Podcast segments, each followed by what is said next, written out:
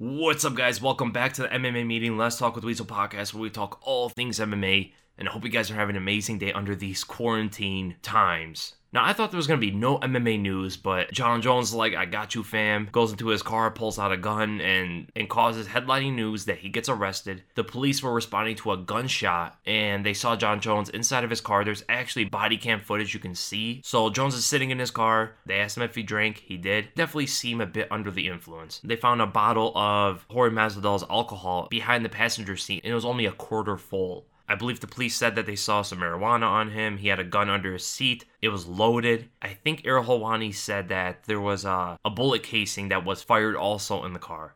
I don't know what's with Jon Jones. I just don't know. Like, especially during this whole coronavirus thing and everybody staying inside, I don't see how Jon Jones is going to be like sane. I don't know how he's going to keep it together. He's already getting in trouble with the law. I mean, how many times is this already? Three, four times he has gotten arrested. Now, credit this doesn't seem as bad as some of the other ones, but I just hope he doesn't keep getting in trouble to the point where they're not going to give any more chances. Daniel Cormier is pretty much right. I won't say he's rotten to the core, but he makes such bad decisions. It's crazy. And a lot of people gave him the leniency that he was young. Young guys make mistakes. He's 30 years old now. Yeah, he's still young, but he's at that age now where you usually learn your mistakes, especially if you've been living so fast like Jones.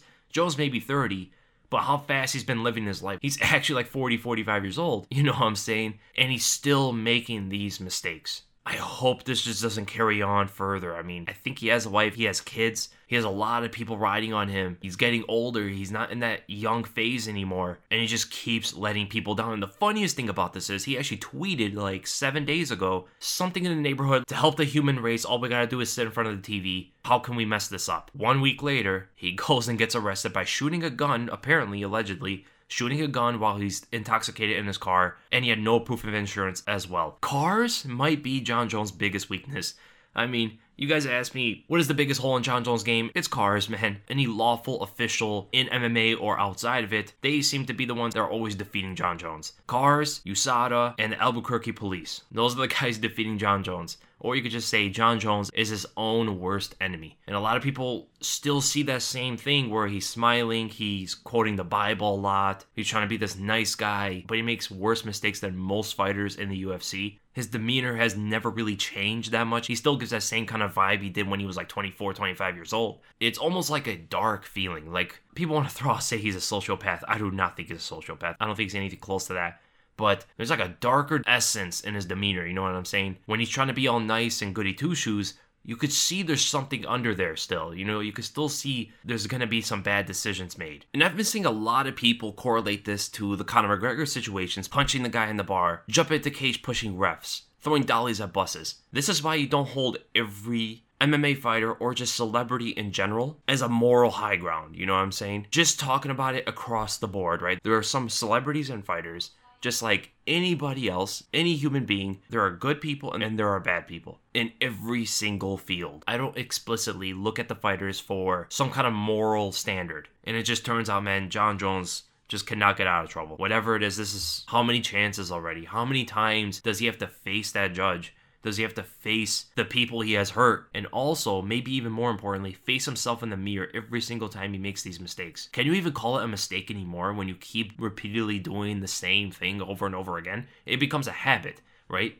It's not even a fine line. There's a hard line you can see in the dirt where you can see a mistake become a habit. Usually it's very easy to prevent that. For Jon Jones' case, Get a driver, man. Get a buddy. Get a good, positive person in your life who will call you out on the garbage things you do and the garbage way you think. Those are the real friends in your life. A lot of these athletes, a lot of these celebrities in general, they just do not have the right people around them. Constantly, you see a lot of mistakes and you see a lot of bad habits from these people is because they have too many yes men. Too many people are afraid to call them out. And I don't even know why people are like that in general. Especially today where things are a lot more sensitive now. When you call your friend out on something, it becomes personal and they want to detach you away from the friendship. But no, when people call you out, it means that they care. And number two, it shows their emotional intelligence when it comes to friendships, companionships. It's a very healthy thing to have right? Personally, with my friends, if I do something foul, I want them to call me out. It's exactly what I do to everybody. I do it to everybody I know. Thankfully, my friends and family are not the kind of people that will call me a hater if I call them out on some of their bull, you know? I mean, like four or five years ago,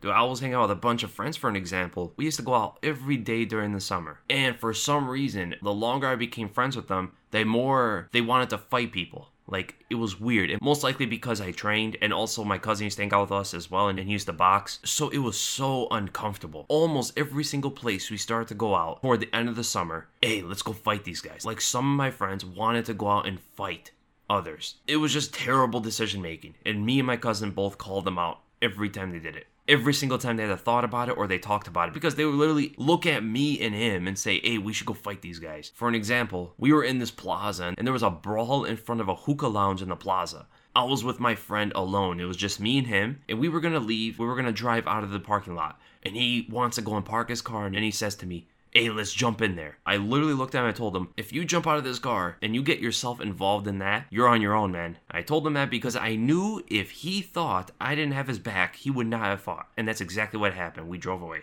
And that was one of the last times I've ever spent time with him. Now, thankfully, even that person after I said that, they didn't hold me as some hater, which is a very good quality that everybody should have. If someone calls you out for some dumb thing you do or some dumb thing you say, they're not a hater. They're the opposite. They are your supporter. Jon Jones, that's what he needs. He needs that friend in his life. If his friend sees Jon Jones drinking and he's gonna go in his car, take his keys away. Don't let him get in his car. Something like that. You gotta help the guy out. But it looks like he has so many yes men that wanna just kiss his ass pretty much the entire time because he's famous and he has money. Those are the people you don't want in your life. Those are the people that drag you down. Look at Mike Tyson. Mike Tyson got destroyed because of people like that around him. But to Mike Tyson's credit, he didn't know better because of the way he was brought up, because of the way he used to live when he was young. And also, let's talk about this. What's going to happen to Jon Jones? Is he going to get suspended? Is he going to get stripped? I doubt it, looking at the usual methods the UFC goes by whenever one of their fighters commits some kind of crime. They don't usually strip them, they don't usually suspend them. In contrary, they actually promote it a little bit when it comes to their next fight. You can't blame the UFC too much for doing that because it is a big opportunity to make money, and that's what they're pretty much in the business to do, especially with Endeavor taking over the business. Most likely, in it to make as much money as possible. There's a lot of talent, a lot of potential for the sport, the organization. And just like they did for Jon Jones when he fought Daniel Cormier the second time, look at that promo. They covered all of Jon Jones' previous criminal activity or every single time he broke the law. They brought it right into the promo, and it made an amazing promo out of it. They probably focus a little bit too much on that and not so much on what Daniel Cormier has done, you know, the good things he has done. You know, Daniel Cormier is a good guy. He looks like a very good human being. He's a very busy guy. He fights, he trains, and he does that commentating job, and he's an analyst, and he still has time to give it to the youth, give it to the kids he seemed to be a great father, seems to be a great husband, overall, really good person. But I would have liked in the promo, just like they covered the bad parts of Jon Jones, they should have covered more of the good parts of Daniel Cormier and made it almost like a good guy versus bad guy situation. But how many times is enough? Are they going to reward Jon Jones with more promotion, more money because his next fight is going to be big no matter what. Whenever fighters, it's crazy to think about it. Whenever fighters go through something like this, whenever they break the law and they get their next fight, everybody wants to watch it because now a lot of people want to see that guy lose, right? So I expect Jon Jones' next fight to be pretty big, man. No matter who it's going to be against.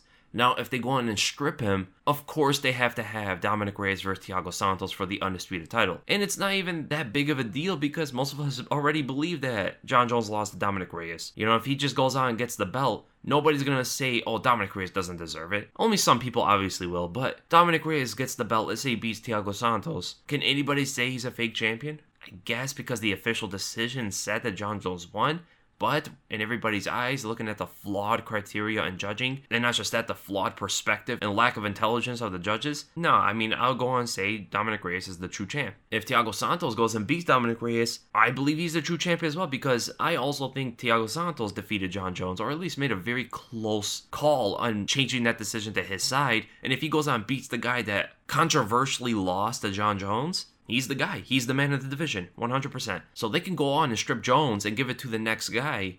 And I think the division rolls on really well. And that would be an amazing fight, man. Really good fight. Maybe Dominick Reyes' wrestling would be the deciding factor because he is a pretty good offensive wrestler when he wants to go to it. He is a lot better with his hands. He's a bit longer and taller. The power probably goes to Santos. The speed goes to Santos for sure. And the explosiveness, unpredictability goes to him. But he attacks in straight lines. Dominick Reyes switches off with those angles like he did even to Jon Jones. I caught him because of it. It might be pretty hard for Thiago Santos to catch Dominick Reyes with some of those blitz. But the leg kicks should be really working for Thiago Santos. The spinning kicks, especially, they are going to be in opposite stances, so the kicking of Thiago Santos is going to be key in that fight. Should be amazing. But do you know who seems to be having a really good time? That is Mike Perry. Did you guys see the video? It's an older video of him knocking out some scrub. It might be outside a club or something like that. He hits this guy with a left hook, puts him out cold before he hits the ground. Now, I don't know what happened. There's no video footage of what happened to cause this. But on Mike Perry's account, this guy started the trouble with him. He supposedly punched him before they started the video. And what tells me is that guy, the scrub, is the one that started this all. Number one, Mike Perry's backing up, right? He's backing away, and the other guy's walking forward. The guy, the way he's walking, doesn't look like he has the best balance to him. He might be drunk a bit. Man, that was a quick left hook. And then with that Frazier, and the guy just saw smoke. And I gotta tell the guy, man, if you're gonna start something, if you're gonna walk up to, especially a guy with cauliflower ears, if he has cauliflower ears, you have to know the guy knows something.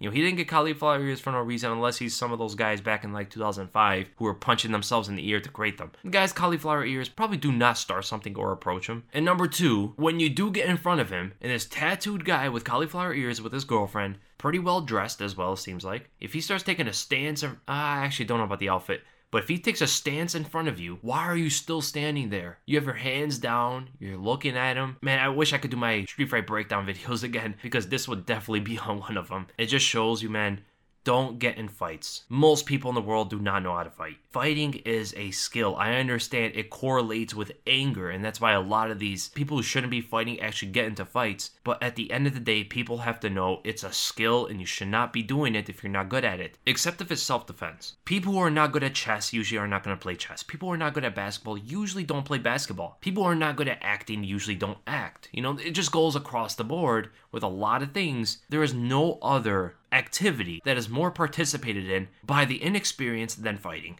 Period. There are more inexperienced and uneducated people who participate in fights than any other activity on earth. I don't know if it's 100% fact, but I put anything on that, you know? It's just craziness. And when that happens, when those people try to get in fights, this is what happens when you meet someone who actually knows what they're doing. It takes one punch and it's all over. You don't even know how to take a stance. If you don't know how to get in a stance or you don't know when to get in a stance, you probably should never be fighting. Man, this quarantine stuff is playing with my head a little bit. I'm not used to getting locked in this long. It's been like three weeks since I haven't even left my house. And I want to just go work out. You know, I want to like get this energy out somehow. I'm running a lot. I mean, it's been my biggest workout. It's been the most refreshing thing I've been doing is just going out and run a couple miles every day. But it's just not enough because how long does it take to run two miles? No more than like 17 minutes. So for the rest of the day, I'm just in my house making videos and playing video games. That's it. That's usually what I do in my off time, but because I have so much free time now, I'm playing video games more than I'm doing anything else right now. I mean, I might be a pro gamer in like two weeks from now for the amount of time I'm putting in each day into this PS4 and PC. Okay, but let's get to the questions here oh, they actually added the reply feature to these questions. So, yeah, a lot of you guys were asking me before, like, is there a way you can have us reply to the question? I couldn't do it. I looked all over. I tried for hours. I, I couldn't find a way to do it. But I guess YouTube just added it in. We're going to go to the most liked question. We're going to start with Mufasa Trump. What Bible quote will John post on Twitter now that he's been arrested for the 87th time? I don't know, maybe something like Matthew 6 14 and 15. He'll put the picture of the quote and uh, in caption say, You have to forgive me. He can even go Philippians 4:13, like his tattoo says, that he could do all things through Christ, but it's not the right thing to do. Jones probably pointed at his tattoo. No, I could do all things through Christ. All things? Steroids, cocaine, all that? All things. Jones probably took that quote to the absolute extreme to justify all the dumb things he does. And then we go to Main G Mutt. Do you think the new generation of highly skilled, lifelong martial artists will lead to much more point fights and strategic fights rather than your high paced, just bleed fights of the past? With less finishes overall lately, how does the sport evolve from here? Thanks, Weasel. Ah, uh, I don't necessarily think so. I can understand making a connection to boxing right? As boxing got more skilled and more technical, boxers became a lot more safe. Now, that is not going to happen in MMA for a long time because it's a lot easier to be defensive in boxing. For the main reason, you have two targets the head and the body, and you have two hands with big gloves and boxing's been around for over a hundred years. Defense has been picked up and learned for over a hundred years. And it's only one style, pretty much. There's like sub styles under the boxing name, but the general style is boxing. MMA is different. Again, you can bring countless different martial arts. Even if you have all the defense to boxing, let's say in MMA, you still gotta work on your karate. You still gotta work on your Muay Thai. Next thing you know, when all these guys have the defense up on boxing and Muay Thai and wrestling and Jiu Jitsu, all of a sudden, you're gonna see this Taekwondo master come in and start kicking people's heads off because they never even learned that before. They never learned the defense of Taekwondo. It's way different than any other martial art.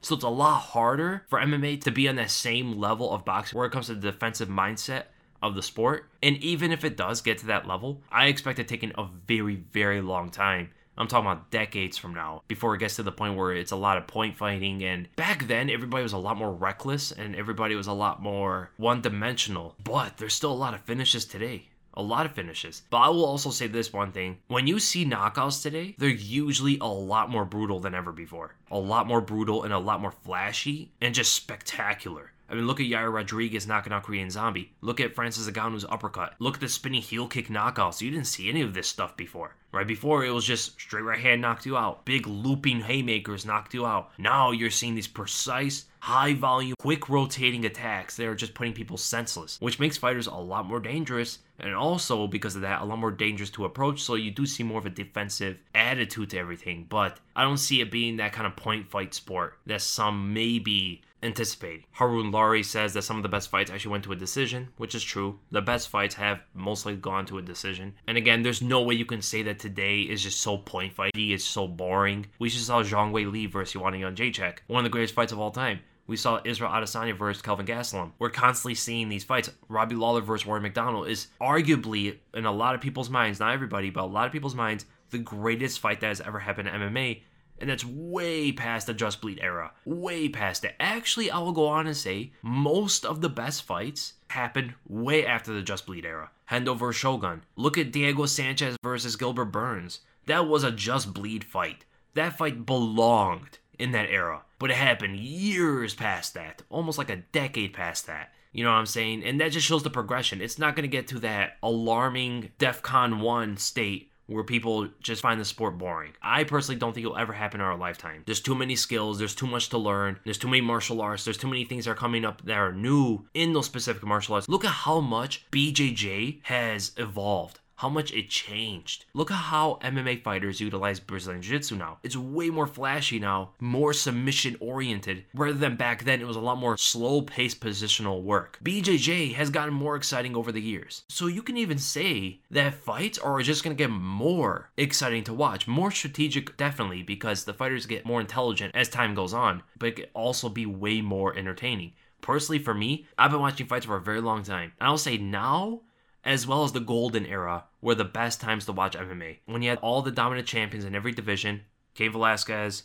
Jon Jones, Anderson Silva, GSP, Frankie Edgar, and Benson Henderson were like changing up. Jose Aldo and Dominick Cruz. That was such a great time to watch MMA, in my opinion. And now is the other time, right? Starting from like 2015 till now, might be the greatest time in MMA history, and it's still going on. Look at Dominick Reyes versus Jon Jones. You cannot say you were not entertained by that fight, especially because the undefeated Jon Jones almost got beaten, and a lot of people's eyes did get beaten for the first time. The skill level is just skyrocketing, man. It's growing so quickly. Look at guys like Sean O'Malley. Joe Rogan, for an example, is blown away by how good Sean O'Malley is when it comes to his striking. His kicks, he said, is that of like an experienced Taekwondo fighter even though Sean O'Malley has never done martial arts his entire career before he went into MMA. It blows those older guys like Joe Rogan's minds away, right? Because they're used to watching those older Mirko Cro Cop and Wanderlei Silva and other martial arts in different sports where you need like 10 years at least in those martial arts to get anywhere, even in MMA. But you have guys like Sean O'Malley and Francis Ngannou who just come into the martial arts scene and blowing away everybody's expectations.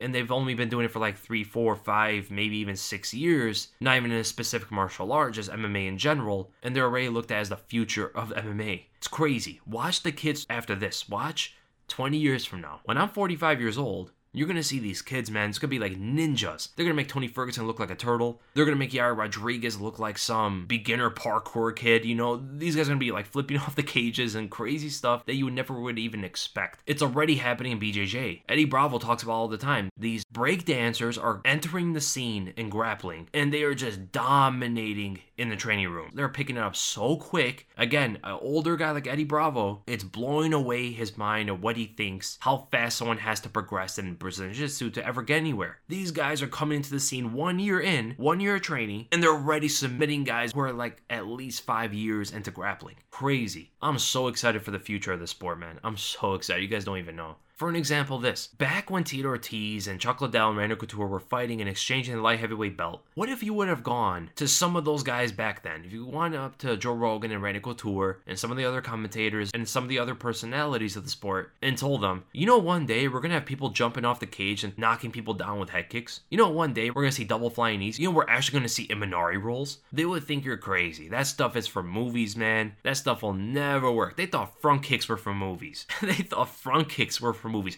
Go back and watch how crazy Joe Rogan reacted to Anderson Silva's front kick. Like he's never seen it before, or he never expected it to work in MMA. Everybody throws a front kick now. Everybody. It's so normal. What was thought crazy back then to throw is normal today. People are jumping off cages now, and you don't even see people reacting that much to it. Like, oh yeah, he jumped out the cage. We've seen that before. But when Anthony Pettis dropped Benson Henderson with the Showtime kick, everyone went bananas about. Everyone went insane about it. It went all over the internet, even how limited the internet was back then. It became a viral sensation. It became something that even today people are practicing in the training room. And that was 2010. That was a little bit more than nine years ago. And still today, it's played on every highlight reel. People still think it was a knockout win. Just how mind boggling it was to see it. People still today think that shot had to have knocked out Benson Anderson. But then you go fast forward to Yair Rodriguez, he's like doing somersault kicks and stuff. Like craziness, man, craziness. So some people might think that it's gonna get more boring and more focused on point fighting. Man, I see something a lot more exciting and I see something way more high level in the future. So great question. And then we go to Gaiuru Fernando. Is the Johnny Walker hype train completely derailed now? Where does he go from now on? Yeah, his train is pretty much derailed. It was a fun hype train, man. I'm not gonna lie, I'm gonna miss that. When he was starching people and like 50 seconds and nobody was able to get past the first round with him. And I say nobody, I mean like three people. You have to admit the hype was pretty fun. Sometimes it can cloud our judgment when we see such a dominant champion like Jon Jones, we just hope there's someone out there that can challenge him. So we just grab onto anybody who's doing something entertaining, you know, and doing it successfully. But he went to Firas Zahabi. Everybody thought it was going to fix his problems. He's such a raw material. And if anybody can mold that into something strong and sharp, it's gonna be something like Firas Zahabi, right? He looked a little bit more composed. He looked a little bit more compact with stuff he throws when he fought Nikita Krylov, but it just wasn't enough. His defense is just a giant hole. It just is. I don't know if he could fix it. I don't know what he's gonna do from now on. And not just that, Kevin Lee's whole hype train thing got derailed as well. I mean, he had like three hype trains. I don't see Kevin Lee making it to a title shot again, to be honest. I don't see Johnny Walker making it to a title shot. I see Kevin Lee being like the next Jeremy Stephens figure without that long resurgence in his career, right? I think this was one of Kevin Lee's resurgences. And I see Johnny Walker even less than that, to be honest. The best guy he beat was Misha Cirkunov. And after that, he's just getting outperformed or just stunned, right? Most of his losses are by knockout. He just has too much of a hole in his defense. He's a guy that's always going to be entertaining to watch, but I don't see him making an inspiring, prestigious accomplishment in the sport, to be honest. He's going to have crazy knockouts. The most I'll give him is going to be like the Edson Barboza of the sport. He's never going to get at that title shot, but maybe later in his career, he might fight a few top contenders and might even stay somewhere in that top seven space, you know? Having spectacular knockouts, great fights, fun to watch, but not successful and effective enough to be one of the best fighters in the division. And what does he do now? Keep fighting. Train with Firas Zahabi because here's the bad thing.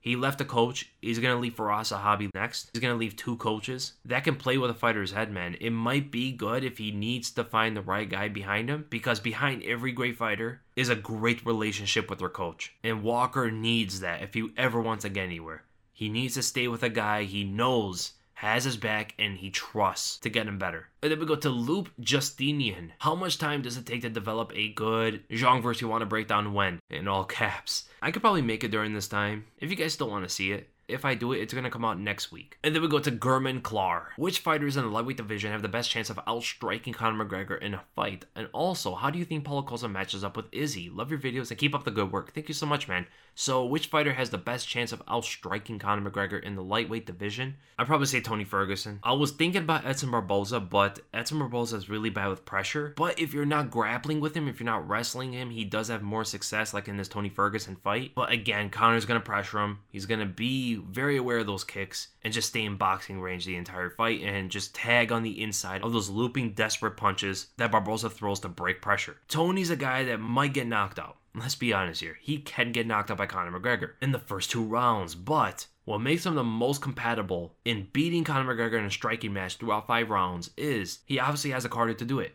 He's probably the best striker in the division who can go five rounds very comfortably. Tony can strike at a fast pace for five rounds. Long reach, really good jab. You could disrupt Conor McGregor like Nate Diaz did with that jab. He switches stances as well to take off the angles of Conor McGregor's punches. That's something that Nate Diaz didn't do. He also has the kicks that Nate doesn't throw. He's a better version of Nate Diaz overall across the board right? Knees, elbows, his clinching, very unpredictable combinations. I can see him overwhelming Conor McGregor. If he doesn't get knocked out in the first two rounds because he leaves his chin open sometimes, 100% I believe he would defeat Conor McGregor in a striking match. That jab will disrupt everything Conor McGregor is trying to do. The kicks to the leg as Conor keeps that long stance. The body kick as he switches to orthodox. Push kicks to keep Conor away at his distance. Remember, he's longer than Conor. Conor can't do that same thing like he does to shorter fighters, where he baits them in by trapping the lead hand and trying to force out their power hand. Can't do that to Tony Ferguson. He has to get in on this guy. But the dangerous thing about doing that against Tony by trying to make your way inside that range is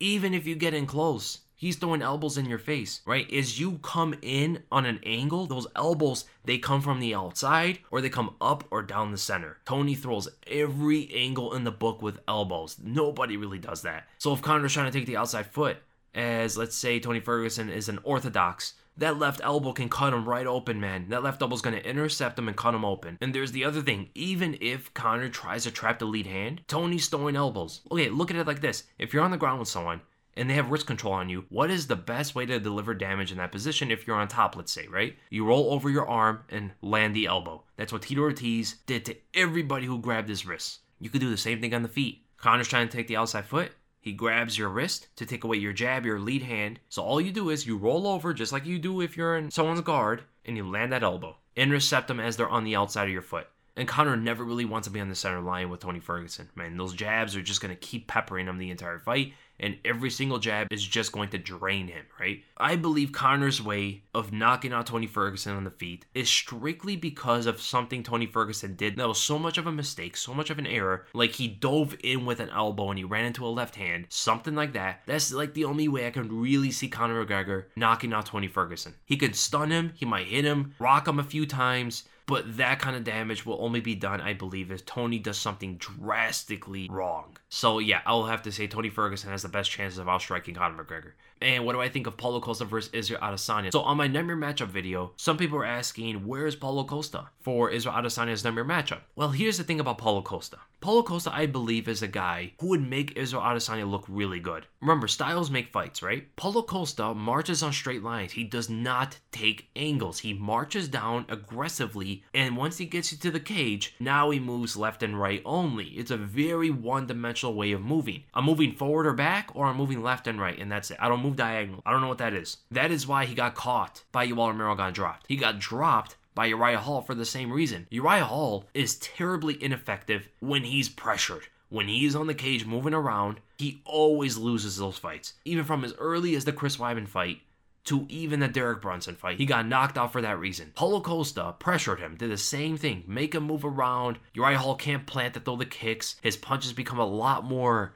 panicky, still sharp, still fast, but it's very obvious when he throws that straight shot. Paulo Costa ran into, I think it was a jab or something like that, or a straight left, and Paulo Costa just walks into it and gets dropped. And you could correlate that to Israel Adesanya. Adesanya is great moving backwards. He's longer and taller, and maybe even faster than Uriah Hall. He's very composed as well with a lot more experience in kickboxing of getting backed up constantly. He has seen a guy like Paulo Costa countless times. He's not that unpredictable like Yoel Romero. He's not as explosive of staying on the outside and darting his way in like Robert Whitaker. He's not a human refrigerator like Kelvin Gastelum who will run through shots and stay in his face the entire time. Paulo Costa has been dropped twice already in his UFC career. And the other thing is, Paulo Costa does not parry jabs. He has a very hard time getting away from jabs. The reason why you don't see it that often is because he's pressing the opponent backwards, and his opponents are usually the kind of fighter who throws jabs moving backwards. That's the only reason. When he's in the center of the cage, you see him getting peppered with jabs. I think it was actually by Uriah Hall, if I'm not mistaken. And he just could not get around it. Trying to parry, but they're hitting his face. You don't want that kind of thing with Adesanya because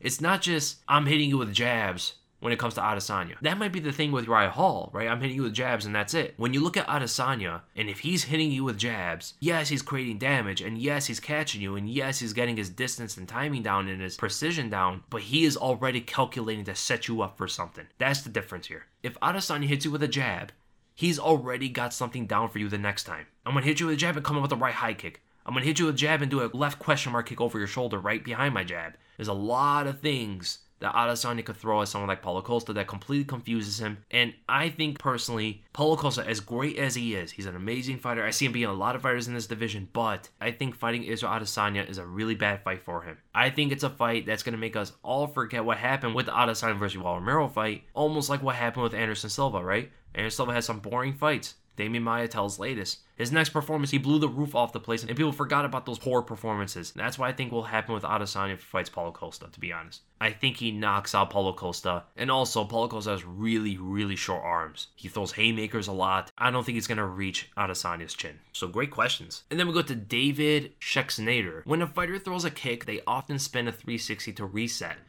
How come their opponents never rush in and during this spin to attack? While one, it can be pretty hard, it depends how fast they're spinning. The other thing is, when the fighter is spinning after throwing a kick, there's always that cautious that something else is going to come.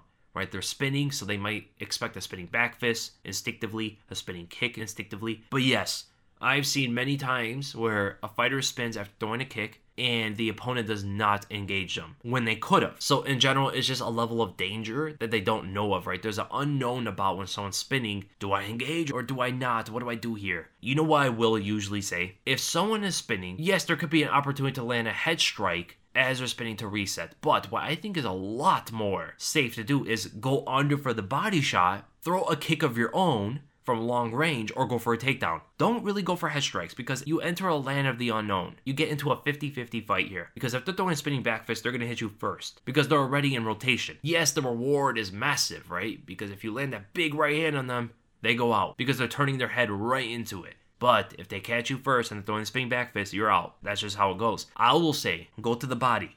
You move in. If you see a drastic change in tempo really quickly, you go under for the body shot because they're turning into it, right? So if you can land a crushing body shot to the ribs, they're also exposing the liver area, ribs, all that stuff. Land something hard there, right? You're getting on the inside. And also, if they do throw that spinning back fist, they're going over your head because you ducked under. You'll rarely ever see someone throwing a spinning back fist and aim low. You know, you never see that. They aim it high, you go under it, you catch the body shot, and from there you can clinch up or you can go up for an uppercut. After a spinning back fist, usually fighters' arms are wide open because of the momentum they have to use with their arms to throw that spinning back fist. So they open themselves up again. The right hand lands, spinning back fist over your head. You come up for the left uppercut, right straight down the center, jab just to keep a distance, just in case, you know, if they're getting wild. That's a very safe way to approach it. Another thing is after they throw a kick, usually, now this isn't always the case. If you're fighting a Taekwondo fighter, change your method probably because they will double up on their kick. But if it's just some other fighter and they throw a big round kick and they miss and they're spinning to reset, you could throw a spinning kick to the body as they're rotating into it. You're both orthodox. You can throw your own right round kick as they're spinning into it if they're southpaw.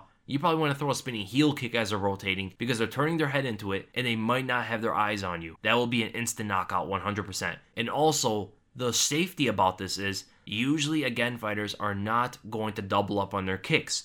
A taekwondo fighter, maybe a karate fighter might do that, but usually you don't see that. What they try to do is they try to throw their hands after spinning back fist. Your kick is longer than their arms. You'll catch them from a distance, while their spinning back fist falls short. Now, here's the last thing the takedown. Pretty much like what I said about going for the body shot. You enter with the jab to measure really quick. You duck in right after you throw it. Jab measure. I'm ready going in for the takedown. They're not to do a thing about it. There's nothing they can do about that. Takedowns will come very easy because when you're spinning around, you're crossing over your feet. Easy takedown. Grab hips, both legs, drag them right to the ground, and usually you'll probably get to their back because they're to land on all fours. And then we go to Eric Kellgren. If Jones committed fully to a criminal life, could he become like a drug lord or maybe a mafia boss? Seems like he has tremendous skill in criminology. Wait, Jon Jones studied criminal justice in college. What? He didn't graduate, but he studied criminal justice in college. He knows the in and outs when it comes to the enemy of the side, right? So he already knows a little bit about that. He could make it somewhere up there on the criminal life scene. Um, I don't think he would be a mafia boss or drug lord. I think he'll be that guy. He's like the number one bodyguard, or he's like one of the right hand men of the mafia boss. You know what I'm saying? He's that guy when the mafia boss invites you to a quote unquote dinner, but he's really setting you up. It's probably your last day, right? When you enter the room, that dark room with some candles, maybe a lamp in the corner, private server that's ready to serve both of you, and the mafia boss is already sitting on the table. Jon Jones is the guy that's right at the door inside the room, not outside the room. The outside guy, he's not that special. The guy inside the room that's standing next to the door, that guy's special. That's Jon Jones. That's the guy. He's the guy that will answer if anything goes south in the room, right? If you're inside the room, the mafia boss likes you. He trusts you. You're outside the room, man, eh, you know, you, you can't stay with us, man. We don't like you. The Stats Life production said Jones is too easily caught to be a drug lord. True, man. Yeah, he can't handle that stuff. He has to be like an enforcer. And then we go to Silent Gaming Elite. Uh, when your 2020 Nightmare matchup's coming, so that's done. Number two, what are your thoughts on Gilbert Burns being only the second man to ever KO Maia? He's not only the second guy to KO Maia, he's the only guy in 11 years to knock out Demian Maia. That's a special, special thing. Especially, look at who Demian Maia fought. Let me let me look at this really quick. Anderson Silva, Mark Munoz, Chris Weidman, Dong Hyun Kim, Rick Story, Rory MacDonald, Gunnar Nelson, Matt Brown, Carlos Condit, Jorge Masvidal, Tyron Woodley, Colby Covington, Kamaru Usman, Lyman Good, Andy Rocco Martin, Ben Askren, and none of those guys. That is crazy, man. That was all after his loss to Nate Marquardt 2009, where he got knocked out in 21 seconds. He gets knocked out by Gilbert Burns in 2 minutes and 34 seconds of the first round. Special achievement. And what that showed is Gilbert Burns has dangerous hands that everybody has to respect. Everybody already knows. Don't go to the ground with this guy. He's too dangerous, too experienced, too good there. We're going to engage him on the feet, right? That's usually what the gameplay would be. He can knock you out like that. I mean, he's had crazy knockouts in the past, but he knocked out Demian Maia with one shot. There's a big reason why I put him as one of the biggest number matchups for Kamaru Usman. I think he beats a lot of guys, man. He's another Thiago Santos Anthony Smith character. He's a guy at lightweight who didn't make it anywhere. Wins and losses, lost badly, won some good fights. Ultimately, just, you know, journeyman. That just seemed like what he was going to be. Goes up to welterweight and just starts putting performances on. So he went up and his first fight was against Alexei Kunchenko. That's a tough fight for your first in the welterweight division, right? Alexei Kunchenko is a very experienced kickboxer, big guy, powerful, fast. Fights him and beats him everywhere it went, pretty much. Fights Gunnar Nelson, beats him pretty much everywhere it goes. Knocks out Demian Maia. I'm really excited for this guy. Man. Number three, rank your favorite champions of all time from each division. Heavyweight would have to be 100% Fedor Emelianenko. Light heavyweight, probably Chuck Liddell. Middleweight, Anderson Silva. Welterweight, Robbie Lawler, 100%. When he was the champion, I wish he never would lose. I wish he would be champion forever. Lightweight, when Anthony Pettis was the champ, I was really happy. He was putting on performances, he was knocking people out, submitting people left and right. He was extremely, extremely marketable, and I think he would have been something really special. Featherweight, for sure, Jose Aldo. Bantamweight, I would have said Cody Garbrandt, but man, when he makes those huge mistakes, it's just not fun to watch sometimes. So I'll probably say TJ Dillashaw. Flyweight DJ, obviously. Women's Bantamweight, Amanda Nunes, for sure. And women's strawweight, I would say Rose Namajunas. Number five, how does Prime Dominick Cruz do in today's bantamweight division? I think he does pretty well. He's gonna have very hard fights because let's be honest about Dominick Cruz's bantamweight career. He didn't have a lot of guys to fight. He had some good guys, but there wasn't a large variety of them, you know? there wasn't a huge pool of talented fighters. So I think he does pretty well, but I think he stays somewhere in like top five, maybe becomes champion, but I think he will lose it even if he does. Number six, how do you think the GOATs of every division in their prime would do against the top 10 of every division? Um, I'm going to skip number six because that would take a while. I really want to get to some other questions because you had a lot here. Number seven, finally, I have a friend that I'm trying to get into MMA. What would be your best way or method of turning them into a fan? Love your videos, look forward to them all the time. Thank you so much, man. And that's a really good question. So, how to create a fan out of someone who is finally becoming a bit interested in the sport? Everyone's different. I'll show them Anderson Silva. I'll show them the Robbie Lawler versus Rory MacDonald fight. But then again, I don't know exactly why they would be a fan. What exactly draws them into it? Is it the wars? the violence, the activity, the technical side of it. I know a lot of people the the action and the violence is what gets them in. There's a great series on YouTube that the UFC put up and that is like the biggest moments of every de- of every year. I will show your friends some of that because it summarizes pretty much everything that's gone on over like the past 10 years. And if they're interested in anything specifically of what they see, and you can explain to them like this guy right here, Anderson Silva, or this guy Conor McGregor, or whoever it is, you know, if you explain how great they were, and if your friend gets interested in anything that happens in those videos, then you know what to really focus on and what to really show them as advice. Like, you like the Rory MacDonald versus Robbie Lawler fight? Yo, man, there's a lot of fights like this. And you can give them like the Zhang Weili versus Joanna fight that just happened. You can give them Izzy versus Kelvin Gastelum fight. You could show them Dan Henderson versus Shogun Rua and show this is what Robbie Lawler versus Rory MacDonald was, but back in the day, right? These are the older guys that went through war like this, and these are legends that did this. So there's many ways you could do it. You just have to know their taste. And that's the great thing about MMA. That's something that a lot of other sports don't really have. A lot of other sports are pretty much the same thing on repeat. MMA in general is different every time. It's different every time. There's something for everybody. When you look at basketball, at least in my eyes, maybe because I'm a normie when it comes to that stuff, but when I look at basketball, everybody's doing the same thing. I can't really tell anybody apart. They do a couple things different here and there, but not drastically different that you can notice with the naked eye. You know, if you just see it once and, oh, well, everyone's doing the same thing. What's so special? Every game looks the same. Someone just gets more points than the other. In MMA, you see so many different wild, obvious techniques are getting thrown right? If you look at Yair Rodriguez and you look at Dan Henderson, anybody can see the difference. Anybody, a normie can, a casual fan can.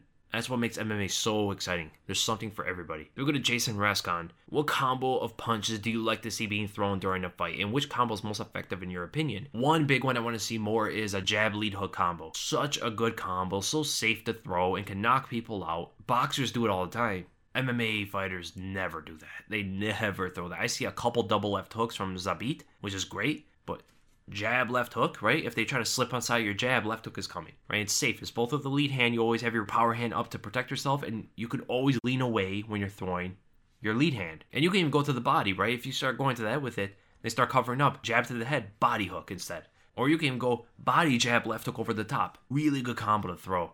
And what's the most effective combo? The one, two, three. Jab, straight, lead hook. And then we go to D. How do you see Dillashaw doing after his time off? And who does he return against? Also, can you see the winner of Khabib Tony drawing GSP back? And who does better against him, Khabib or Tony? And how would Gegard Mousasi do against Adesanya? Dillashaw coming back, it's impossible to know because we don't know if he's been doing PEDs his entire career. There's an argument that he only did it to get down to 125, and there's also the argument that he did his entire career because once you get caught, the stigma sticks with you almost forever until you get strictly tested to the point where it's like, okay, they don't do it anymore, a la Cris Cyborg. So, how do I see him doing? I can't say.